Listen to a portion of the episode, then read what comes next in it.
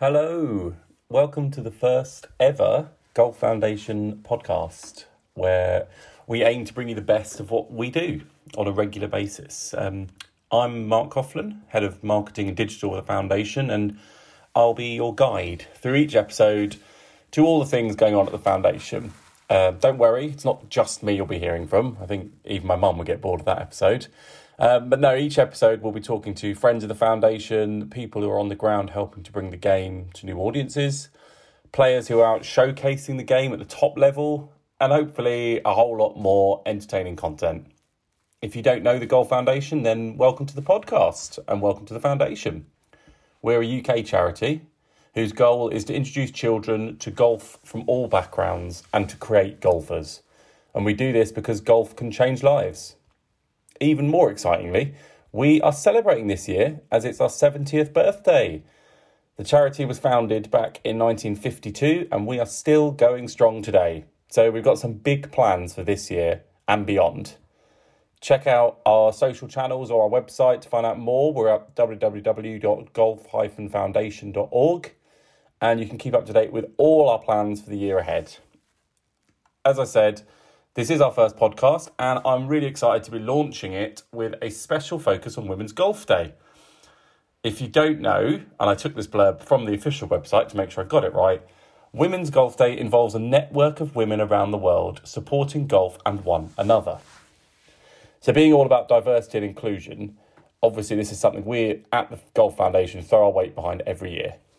We like to celebrate women and girls in golf throughout the year, of course, but this date gives us a special focus and gives everyone a special focus, gives clubs or people in the game an excuse, if you will, almost to talk more about women in golf. To mark the date, I wanted to catch up with a few of the Golf Foundation's own female voices. So I spoke to head of fundraising Vanessa Bell, who used to be a professional player on the US and European tour before she turned her hand to the fundraising game and has got some great experiences around the game. First, though, I grabbed our four female regional development officers to have a chat about their role in the Golf Foundation. So I hope you enjoy. And again, thanks for joining us and listening to the podcast.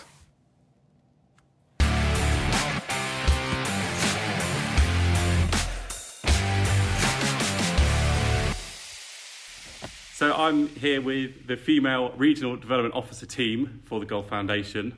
Um, I'll introduce you all just to make life easier. We've got Stacey, we've got Alice, we've got Daisy, and we've got Katie, all here at the Belfry on one of our team day outs. Probably not the right phrase, monthly but um, team meeting. monthly team meeting sounds much more professional. the uh, we are celebrating Women's Golf Day on the podcast, and yeah, while, while we're all together, I think you're obviously the experts in the field working in golf, um, and I wanted to get your opinion. It is Women's Golf Day coming up. It's a massive day in the calendar for women in golf. How, I suppose, your thoughts on it? How how is it? How big a day is it? And what's the kind of the landscape around women in golf right now? Women's Golf Day is a really fantastic opportunity to be celebrating women and girls in golf, whether that's participation, leadership working. It's a really great day to try and raise the awareness and encourage more females to come into the game, but also to play and be retained within the sport. I think, in terms of golf as a sport, we have come on leaps and bounds, but I still feel we've got a long way to go and having opportunities like Women's Golf Day or projects that we're running, initiatives are really important to keep moving our sport forward. I don't know what others. Yeah, definitely. I think you know, still having a Women in Golf Day is uh, a brilliant platform to raise the awareness of women in golf, and you know, it's still an underrepresented group in the game, very much so. The kind of percentage-wise of male and female players is very much swayed towards males still, and having a Women in Golf Day just brings that awareness back to let's celebrate the fact that there are women in golf. There's still a need to get more into the game, but it might give clubs the inspiration or the opportunity to to do something about it because of the Women in Golf Day. You know, they might put on a particular project or a recruitment program or, or do something for the women within their club. I really think it helps break down that perception as well that it is a male orientated sport. Um, seeing um, women, girls play sport and play golf, um, I think that's really important. And the more activity we can get going that is girl specific, um, and we're celebrating that, I only think it's a positive thing. There are a load of brilliant female role models out there now in the sport, but I think the great thing about this day is that any female golfer at club level or whether they're not even playing golf yet can get involved in this and join in to help spread the good word about playing golf. I think one thing I've really learned, and particularly over the last few years, is it's a, not just about women; it's about bringing everybody on board. Um, whether that's you know males, dads, parents, you know, just the whole club really need to be on board in order to change and develop, improve golf for females in the game. But for me, the ultimate would be about quality. Everyone's a golfer within the game. It doesn't matter whether you're man, woman, boy, girl. You Mhm. know, golf should be for everybody, and I- I, think that's that's really key for development within the sport. I guess the ideal is that in 10 years' time, we wouldn't need a Women in Golf Day Mhm. because we have an eco, you know, an equality across all ages, genders, Yeah. um, playing the game. But that's I I was actually just going to say that. I was going to there'd be a lot of people that would say, Mm-hmm. is there an argument that you don't need a women's golf day because it should be celebrated all year round, or do you see it as no, this is a great excuse in inverted commas to kind of to celebrate, and it's a chance for clubs, as you touched on, to put on special days and do special things. Is it is, is it kind of you see it as a positive? It's a weird way of phrasing it, but I think we still, because we often get challenges, why are we doing girls only, for example? We're still in a position in our sport where girls, women, females are is in minority. Yes, we've improved, but we've, as say the previous point, we've still got to improve. And I think that's the key reason why we are driving and having female specific initiatives. It'd be great if in 10, 20 years' time, like Katie said, we don't need that. That it, we wouldn't need a day, but but I think the key thing is we do still because we are in a minority within our sport, and it's really important to have initiatives, days, promotional awareness in order to hopefully get to a point in the future where it will just be a sport for everybody. I think it's still on a lot of people's minds when you're meeting with clubs. I still think it's something that's still brought up. How do we encourage girls? How do we encourage women? Um, so it is at the forefront of people's minds, and having that day where we can go out and we can really celebrate and run events um, that can only help with that, um, I can only see it as a positive thing. And while we're still talking about it, and while the clubs are still saying that there's a need and want for um, more women, more um, girls within the sport, um, I only think that it's a good thing, and I think that it's needed because we're all still talking about it. Mm. And where there are maybe fewer women playing in certain clubs, sort of days like this, they're able to network, you know, see other things on social media, make sure that they understand they are part of a bigger network of female golfers um, across the world, really. And what's the kind of, you know, you, you're at the, the forefront every day with these clubs out and about seeing them. I suppose what are the biggest challenges is a kind of, yeah, a loose word, I suppose, but that clubs are seeing not to get girls into golf, but when girls are playing in terms of, I don't, I don't know, is it kind of, is it dress code side of things? Is it people not wanting to play from specific, the different tee boxes? What, what are the kind of, I suppose, the most interesting debates at the moment around that kind of side of things? I think there's not one answer to that. Um, again, trying to be positive, we have moved forward, but we've still got challenges and barriers we need to overcome as a sport. I think where clubs are putting on opportunities for everyone to come in place, for example, competitions, rather than having, you know, a weekday evening or one day, for example, on a Tuesday or a Thursday within the women's section, which is a competition. Girls and women can enter, but girls can't access that because generally they're at school, you know, obviously unless they're on school holidays. But I think where we've got events and activities that girls can access at times that are accessible to them, okay. I think dress codes, again, we've moved forward, but we've still got to try and look at how we can improve that. Um, and golf is coming forward. There's some organisations, companies out there that do offer you know, clothing that is attractive, um, sort of fashionable that girls will want to access. Again, I still think we've got some headway to go with that. Getting course access. For me, one of the biggest things is about girls being accepted, welcomed, integrated within the club.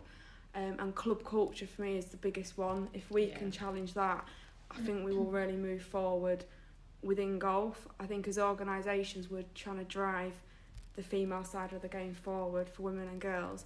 But we need clubs on board to be able to do that. We need people to come with us on that journey. Definitely, yeah. I think as well, like we can give all the advice. We can give all of our experiences that we've had in golf and best practices that we've heard from other golf clubs, but at the end of the day, it comes down to that individual golf club and also kind of not generalising the needs and wants of every girl. You know, we might like to think we, we know as a junior specialist organisation what girls want and what would make them come to golf, but that's so all girls are individuals and we shouldn't generalise them and group them all together and encouraging clubs to ask their girls what they want um, give them a voice within their club to what would make them comfortable what do they want to wear who do they want to play competitions with what times of the week what days of the week work best for them and I, I think this is a junior issue in general is that we're not giving juniors a voice enough within a club especially girls I would say as well that's within the girls' retention pilots Yeah. we've done.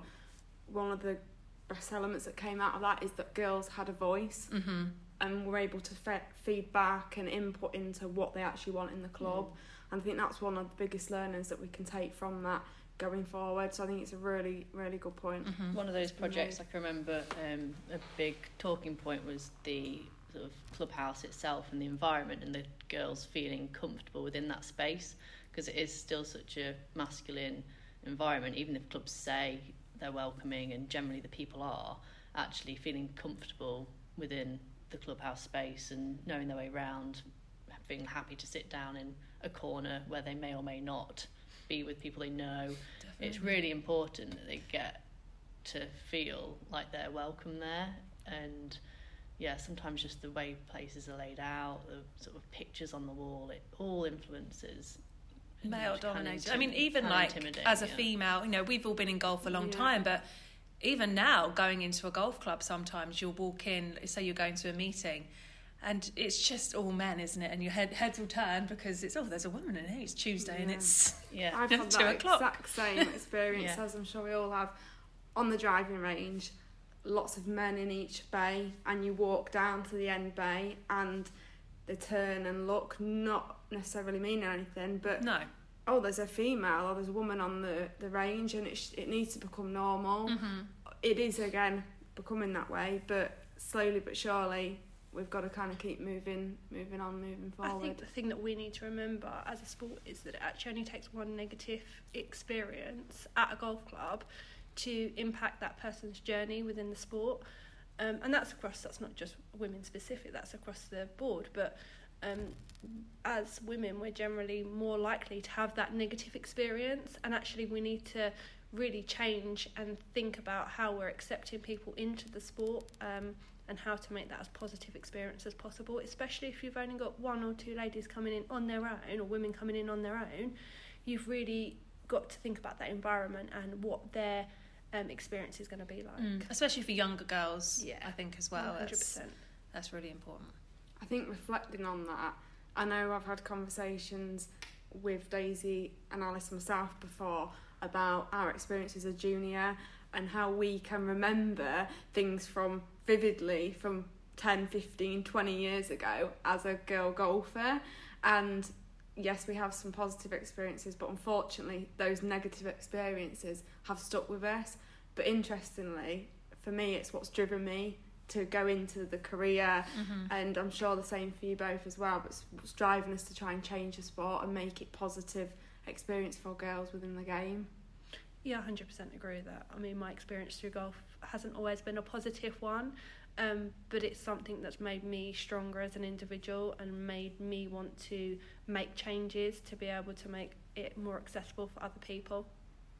Well, hopefully that, yeah, having that experience, you know, within our team, hopefully helps the next generation that you've had negative experiences and still putting the positive back. But I mean, to end on a positive note, um, what what are your kind of, I suppose, favourite either favourite projects you've worked on through the Golf Foundation or favourite memories of kind of moments when you've seen girls and seen the sort of difference that you make and kind of have that that magic moment to put words in your mouth. I can start this one. Um, so we did a girls' celebration day um, for the Solheim Cup, and it was absolutely brilliant. We got girls um, ranging from five, six years old all the way up to eighteen, massively um, varying in ability. Um, and we had face painting, photo booth, um, golf time, we had competitions, prizes, and it was just a great day. Everyone enjoyed themselves. It wasn't about um, how good at golf you were, it was just about being there, enjoying it, being part of it, and really just a celebration of girls' golf. Brilliant. For me, I think it was um, it's probably about eight, nine years ago now, was the creation of Girls Golf Rock cause, and being involved in that first pilot project in Essex um, and really having a collaborative project uh, which hadn't really happened before um, between all golf organisations to really focus on girls' golf um, within a county. Mm. For me, I think again some great examples there, and for me, sort of top, particularly with the girls' celebration days. One of the other projects that stands out is creating a girls' golf sixes league, and seeing young girls go out and play on the golf course for the first time, make friends, hugging each for a high five. So not only developing their golfing skill over the season, but developing personal skills, confidence, growing, creating friends that they'll hopefully keep for a lifetime. But what's also been really good working on that project is that we've now got three dads that are managing the teams because they want to see their girls participating in golf. And it's really nice as well from a succession planning perspective.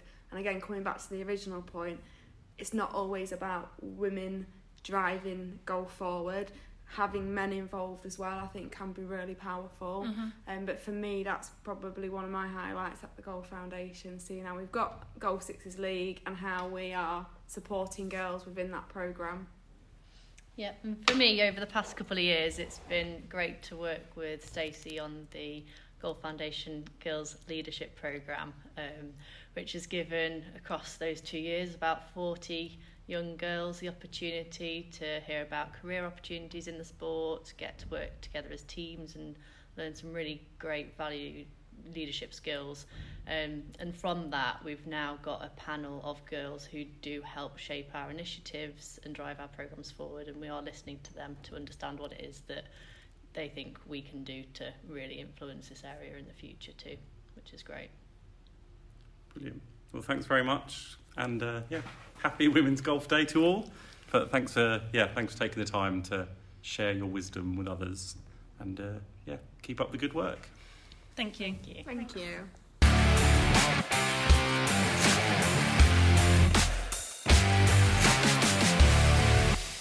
Some very interesting points there from our RDO team, and I'm delighted after doing a Belfry face to face to say I'm joined by our head of fundraising, Vanessa Bell, on the wonders of modern technology. We're both sat in our living room, our office, or whatever we are, on Zoom having a chat. So, Vanessa, thank you for joining us for a chat to celebrate Women's Golf Day.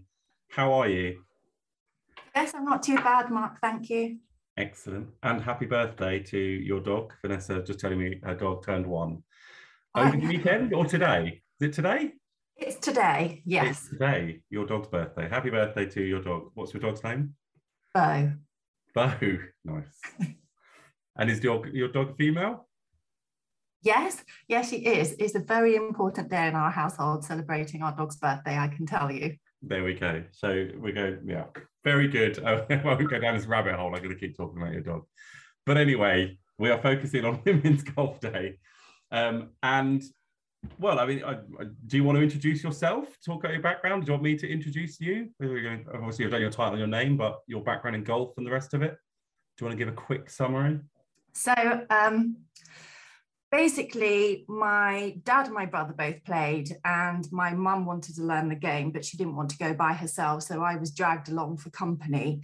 So I started at the age of 11 and didn't really enjoy it, particularly because when we then went on to join the golf club, I was only one of two junior girls, and it was flooded with boys at the time. And at the age of 11, it's not really conducive for encouraging girls uh, into that environment.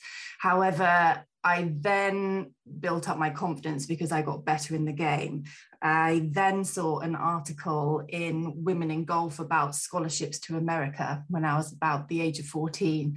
And it really inspired me to become better and get my handicap lower because I just wanted to get over to the States um, to university. So at the young age of 17, I trotted off over to Alabama and with my clubs and embarked on a university um, college degree uh, on a golf scholarship and stayed over there. And after I graduated, I uh, went to go work in a country club where my swing coach was and sort of fell into the professional ranks. Um, I went to qualifying school and managed to bag myself a conditional card and played on the feeder tour to the LPGA. Um, I had a handful of starts over there, but life on tour was quite difficult. I didn't have um, a sponsor over there, and um, so sort of came back um, over to Europe back in sort of 2004 after a 10 year stint over in the States. Not on tour, that was, that was collegiate and sort of like professional. Nice. That was a very good detailed summary.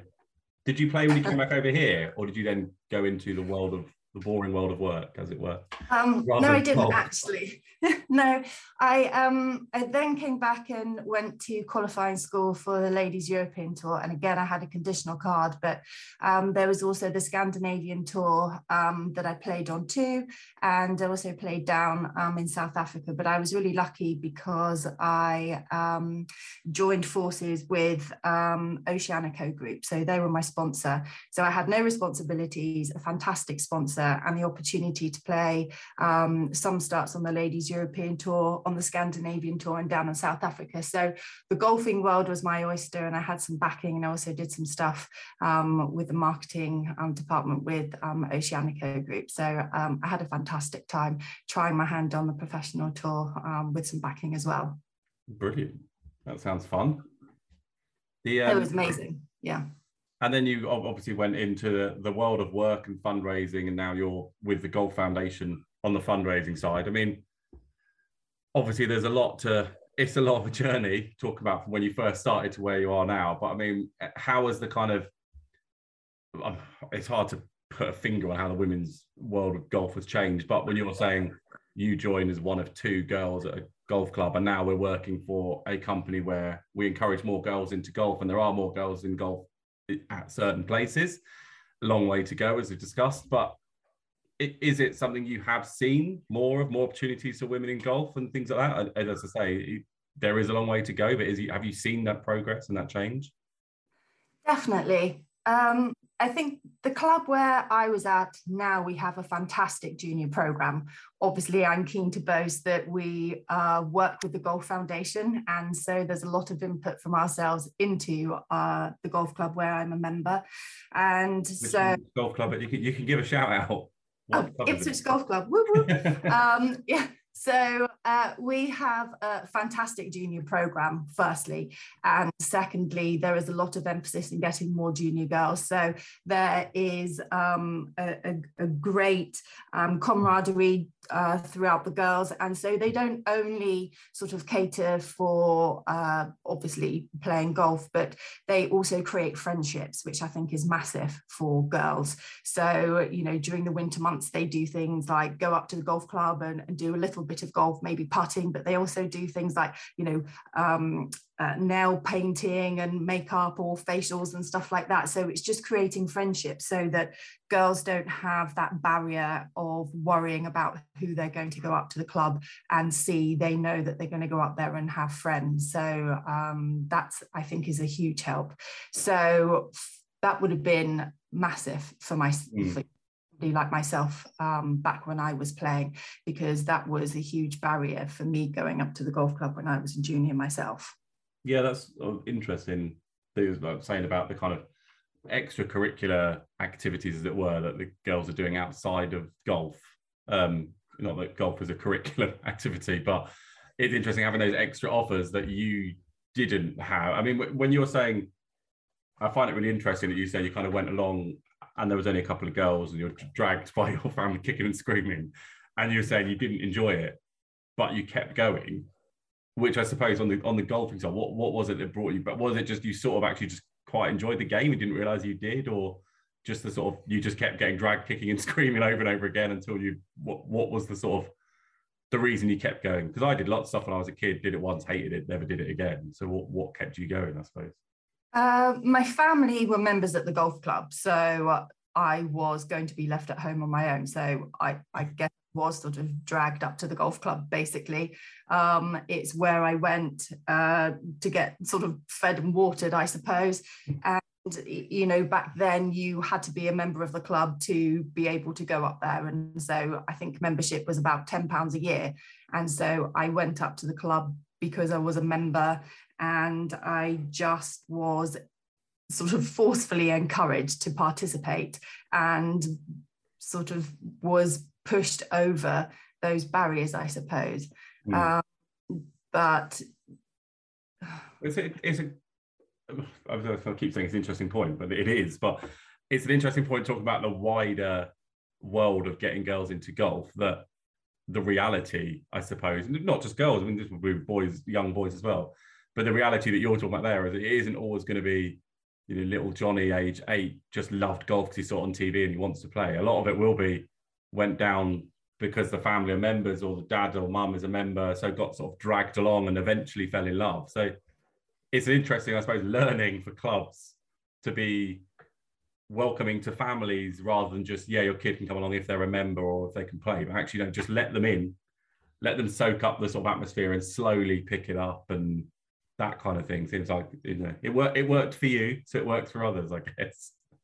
Yeah, and I suppose that's the point of what we're trying to do as a charity now mm. for is to make it appealing to people that weren't like me. Look, I don't want to say that I was dragged and forced into it because obviously there that kept me going as well. It sounds terrible. it wasn't such a dreadful experience because obviously I went back. There was a point where I got over sort of like mm. those areas and I loved it. I mean, the the summers that I spent at the golf club, I mean, I was dropped off in the morning. I spent hours there, you know, cheesy chips, 36 holes, dropping balls. ridiculous places sort of um, under trees and thick long grass and having competitions trying to get it out. As my um, you know my coach now says it's the seven golden summers of junior life that makes you good. You know it's it's those um, those times that you spend at the golf club that that make you you know a decent golfer i suppose when when you're older.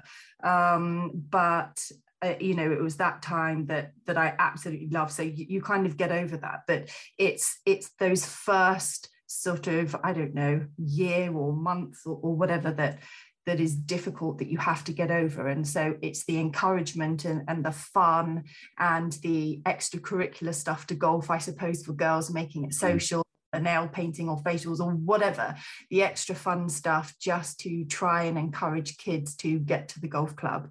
Um, you know that that we try to do, yeah. I suppose.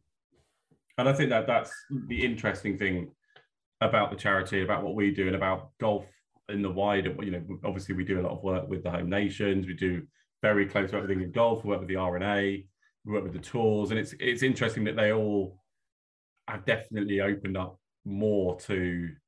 We want to grow the game to everyone, obviously, but to all levels of golfer, and it isn't just about getting people playing so that they will become brilliant at golf and get a low handicap. It's actually no play because it's great. And you're talking there, it's great for social and it's great for life and you know we at the foundation do a lot of stuff about well-being and it's it isn't just start playing golf because you can go and make loads of money and get on the uh, Saudi tour that we don't talk about and you know it's like the, the, the pot of gold at the end it's kind of showing kids that no you're playing because it's fun and you play with your friends and it, we're not trying to say that you will get better but you might not it doesn't matter it's not about that and i think for a lot of kids, that's a barrier originally because they think clubs aren't welcoming and I'm not good at golf.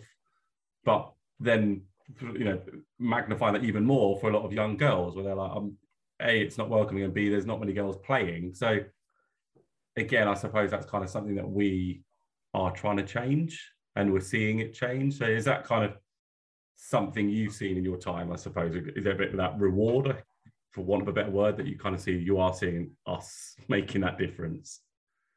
Uh, definitely, I think so. The um, you know one thing I would say from my time is that the junior competition um, and you know sort of like traveling around the country or to to different competitions. You know i've made friends for life. So um you know i've had friends from gloucestershire from sheffield from you know all over the country that i'm still friends with today who you know i haven't seen in years that i could meet tomorrow and talk like talk with them like i've only seen yesterday. So i think that you can strike friendships up in golf um, that you will have for life. So not only is it a game for life, but you can have friendships for life from it as well, because it's such a common ground that you can talk about. Um, I think that the landscape for junior girls is definitely changing. I think that women's golf is definitely changing. It's a lot more prevalent. It's on TV more. You see more women um, involved in the game. Um, there's, you know, groups. Um, you know, social media is definitely helping. There's, you know, groups on Facebook. Um, there's on social media. You see photos um, of girls and women playing. So uh, I think all of that encourages girls and women to play.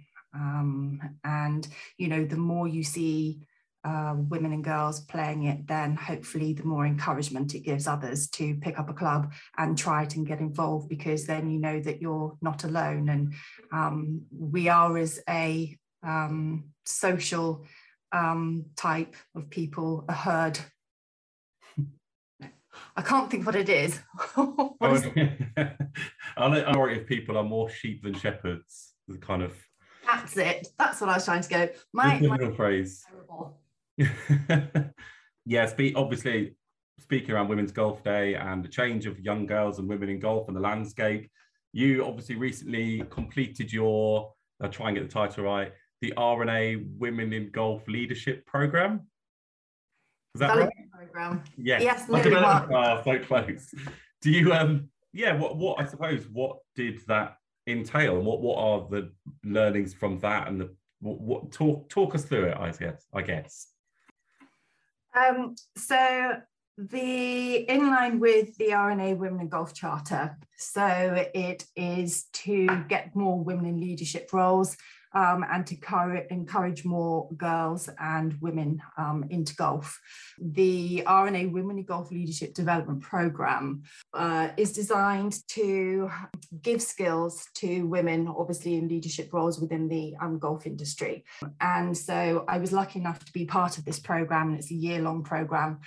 Um, it was just great to see and work with inspiring women from loads of different facets from the golf industry, basically. Um, and we all met at St Andrews for our graduation and delivered our projects that we'd been working on together in our project teams. And I just think what the R&A are trying to do to encourage more women working in the industry is just um, another area that will help women and girls in golf. Yeah, nice. And with the stand, the stands were up for the 150th Open, weren't they? Oh, it An was just amazing. View. Yeah. Yeah, it was fantastic. Having never been to St Andrews before, um, it was just amazing. I can't wait to go back. Yeah, no, I imagine that's quite quite an inspiring place to go and complete any kind of program. But um, yeah, and I guess talking talking of programs, is a fluid segue into the next part. The um, yeah, uh, you know, what what are the kind of do you have any? And if you don't, that's fine. But your kind of particular favorite programs or pieces or things you've worked on for the foundation that you know you'd be if someone said put your finger on it a favorite memory or a favorite thing you've done? I have two mark. That's a very professional answer. Go go ahead share them both. Share i have both. two. So um from well from the fundraising Christmas campaign that we did, we raised money to deliver the Crowland, uh,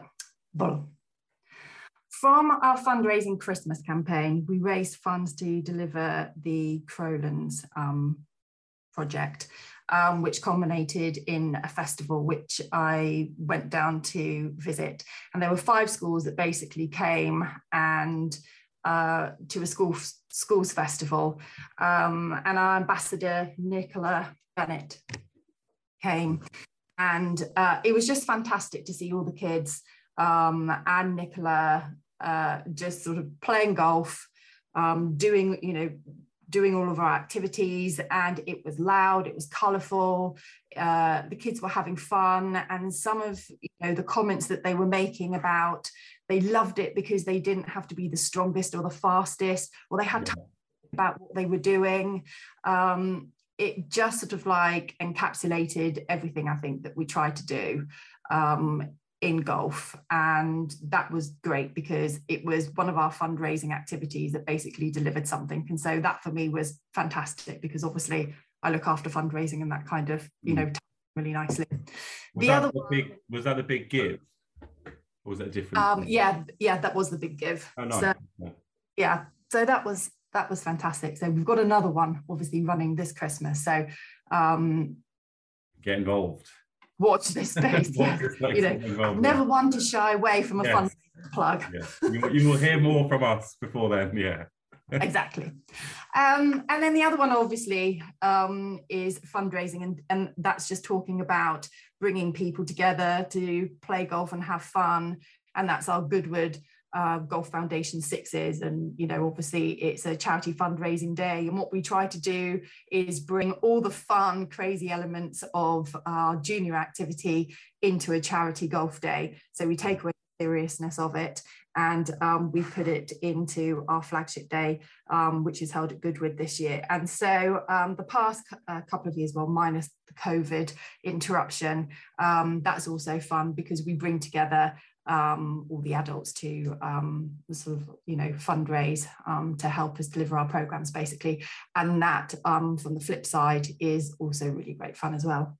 Yeah. I mean i've heard I've, obviously i've heard about the goodwood day but i haven't uh, i've only just obviously come along this year so i've never seen it in action. And i know the goodwood day it's kind of having been on golf days before and charity golf days it sounds like a quite a unique offering because it's three you know you've got the six holes of one way of playing and scoring and doing your activity and then six holes of another way and then six holes of another way kind of thing. So it's quite a uh, unique and interesting offer that i think is for people who sort of go to these days and have these offers it's quite fun i suppose having something slightly different.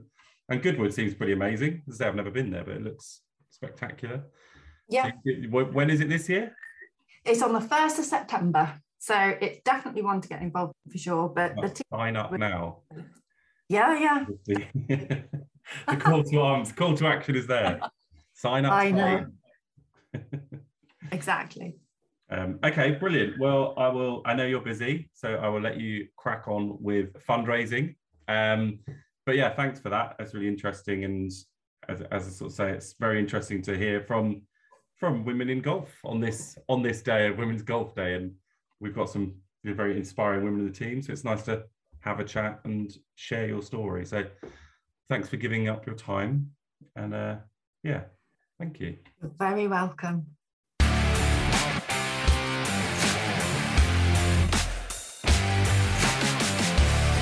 So there we have it, the end of our very first Golf Foundation podcast. Thanks for listening and hope you enjoyed our Women's Golf Day special. We'll be back for future podcasts and hope you tune in again to hear more interviews with more inspirational voices from across the game and let us know if there's anyone you particularly want us to speak to and get in touch with. Do give us a follow across our social channels uh, and visit our website to find out more about what we do and how you can get involved. Our website is www.golf-foundation.org and we are on all social channels Twitter, Instagram, Facebook, LinkedIn so do give us a follow. For now, thanks for listening, and we'll be back soon. Cheers.